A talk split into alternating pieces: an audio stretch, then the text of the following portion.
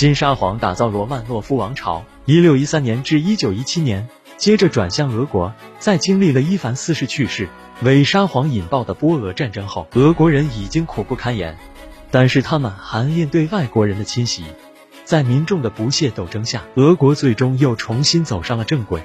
一个崭新的王朝——罗曼诺夫王朝来临了。国内危机重重，罗曼诺夫王朝的第一位沙皇，但他的登基不是因为其文治武功，而是全俄晋身大会选举的结果。换句话说，他做沙皇并非出于本意，而是被逼而为。虽然俄罗斯当政的七位贵族击溃了沙皇伪纪米特里二世，但是在波兰人面前却弯下腰来，甘心俯首称臣。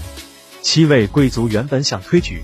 波兰王子瓦迪斯瓦夫为俄罗斯沙皇，但是波兰国王并不同意。波兰国王西吉蒙特三世想要自己一身兼任两国国王，建立一个庞大的波兰俄罗斯帝国。此时，莫斯科已经处在波兰军队的占领之下，波兰军队对莫斯科实行了恐怖统治。一六一一年三月十九日是俄罗斯的复活节，莫斯科市民们手持圣像和十字架，准备在克里姆林宫和红场之间游行，举行传统的宗教仪式。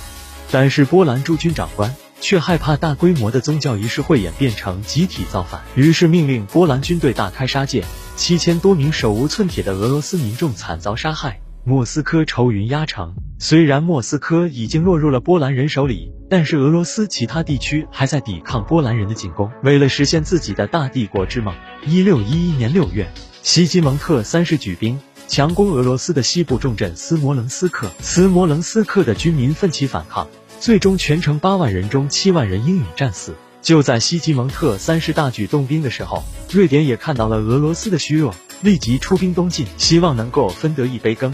瑞典的军队很快占领了涅瓦河流域，随后瑞典大军又进抵诺夫哥罗德城下，逼迫诺夫哥罗德民众选举瑞典国王查理九世的儿子菲利普王子为俄罗斯沙皇。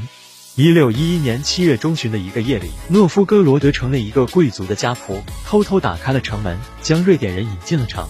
瑞典军队占领了诺夫哥罗德，接着瑞典军队又接连占领了诺夫哥罗德地区的伊凡、雅姆、科里波耶等城。刀锋直指尼日涅、诺夫哥罗德。在外国军队步步紧逼，七位大贵族奴颜婢膝的面对波兰人的时候，俄罗斯广大人民开始反抗起来，反抗的烈火开始熊熊燃烧。民众的反抗，早在一六一一年初，俄罗斯梁赞地区的领导人普罗科比和弟弟扎哈里就已经将梁赞地区的贵族、农民和哥萨克等组建成一支全民性的武装队伍。三月初，这支在历史上被称为第一民军的队伍从科罗姆纳出发，迅速兵临莫斯科城下，开始向莫斯科的波兰驻军发动进攻。但是没过多久，民军中的哥萨克贵族发动了武装叛乱，普洛科比兄弟被杀。第一民军瓦解了。一六一一年七月，当瑞典的军队觊觎尼日涅诺夫哥罗德的时候，尼日涅诺夫哥罗德的民众们开始自发组织起来。一六一一年秋，尼日涅诺夫哥罗德组建起了地方自治会。商人出身的库兹马米宁当选为地方自治会的会长。米宁在一座大教堂内举行了盛大的集会，在会上，他慷慨陈词，号召大家拿起武器，一同消灭侵略者。根据米宁的建议。尼日涅诺夫哥罗德很快又组建起了一支民军，由季米特里帕扎尔斯基公爵担任民军指挥官。一六一二年三月，这第二支民军经过充分的准备后，从尼日涅诺夫哥罗德出发。为避免与波兰和瑞典军队正面作战，造成不必要的消耗，民军先溯伏尔加河北上，次月到达了亚罗斯拉夫尔。在这里，民军受到了当地民众的热烈欢迎。米宁和帕扎尔斯基率领的军队在这里驻扎了大约四个月，组建起了临时政府全国委员会，宣布不接受莫斯科的叛国政府，由临时政府全国委员会统管全国的事务。一六一八年八月末，民军再次进军，这次直接前往首都莫斯科。波兰的守军见民军气势汹汹而来，火速请求波兰国王给予支援。波兰国王派遣霍德凯维奇。率波军前来援助克里姆林宫中的波军，希望能够与守城内波军对民军形成内外夹攻之势，使民军腹背受敌。米宁和帕扎尔斯基知道情况不妙，但只有率民军应战。他们准备先攻击长途跋涉而来的霍德凯维奇部队，以收以逸待劳之效。霍德凯维奇则在暗自高兴，尽管民军要先对付自己。但守城波军绝不会袖手旁观。在战争打响后，当莫斯科城内的波军出来助阵的时候，明军就将大势已去了。可获得凯维奇的如意算盘并未得逞，在大战即将展开之际，已经投靠波兰军队的哥萨克骑兵却突然转到了明军一边，倒戈相向。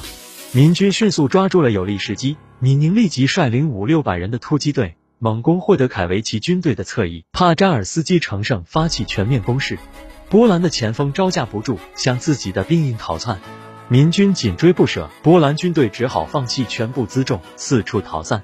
击败了波兰援军，米宁和帕扎尔斯基决定采取围城的战略对付波兰守军。因为此时波兰的守军已经陷入了无援的境地，民军围在莫斯科城四周，整日摇旗呐喊，大大挫伤了守城波军的锐气。守城波军在苦守四周之后，再也无法支撑下去，在克里姆林宫的城墙上升起了白旗。一六一二年十月。民军接管了莫斯科，首都再度回到俄罗斯人民的怀抱。新沙皇登基，米宁和帕扎尔斯基率领民军将波兰人从莫斯科赶走之后，马上商量选出新沙皇，以稳定政局。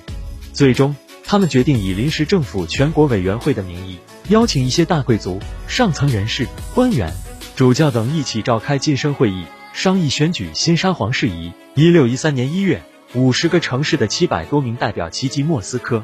会议在莫斯科克里姆林宫的乌斯宾大教堂召开。因为前来的代表涵盖的阶层十分广泛，他们提出了许多新沙皇的人选。有的人提出让波兰国王瓦迪斯瓦夫担任沙皇，有的人提出让瑞典国王古斯塔夫二世担任沙皇。但这两个人选引起了大多数人的反对，因为如此一来，明军的一切努力等于化为泡影。战死沙场的将士也就白白付出了生命。接着，一些俄罗斯的王公也被列为候选人，但都被一一否决了。在几轮争论过后，米哈伊尔·罗曼诺夫成了众望所归的人选。他是伊凡四世皇后的亲侄孙，有一定的皇族血统。不过，更重要的，他是费多尔·罗曼诺夫的儿子。当年，费多尔·罗曼诺夫曾和大贵族们痛恨的戈登诺夫争夺沙皇之位。后来遭到戈登诺夫的迫害，于一六零一年被流放到北方，被判当四十年的苦行修士。费多尔·罗曼诺夫命运多舛，在被流放四年后，于一六零五年被韦季米特里一世召回。一六零八年，韦季米特里二世又宣布他为总主教。一六一零年，他奉命前往波兰谈判，结果被扣在波兰当人质。他在俄罗斯威望极高，被人们亲切地称为费拉叶特长老。为了表示对费拉叶特长老的感恩，同时也因为米哈伊尔·罗曼诺夫有着部分皇族血统，与会代表最后一致认为米哈伊尔·罗曼诺夫是最合适的沙皇人选。米哈伊尔下诏规定，大牧首费拉叶特享有与沙皇同等的待遇，大牧首成为实际上的太上皇。此后。斐拉叶特大牧首逐渐掌握了实权，以铁腕手段开始对俄罗斯实行统治。一六一三年二月二十一日，米哈伊尔·罗曼诺夫正式即位为沙皇，俄国从此开始了罗曼诺夫王朝。而那位曾经带兵冲锋陷阵、解放了莫斯科的帕扎尔斯基，却没有得到一官半职，也没有得到赏赐，反而被认为是一个危险人物，被排挤到远离莫斯科的地方。一六四二年。这位曾经的统帅孤寂的死去。一六一九年，费拉耶特长老被波兰释放回国，米哈伊尔对其父是言听计从。这时的费拉耶特长老虽已六十六岁高龄，却掌握了僧俗大权，使中央政权达到前所未有的巩固，也使罗曼诺夫王朝能够稳定的传承下去。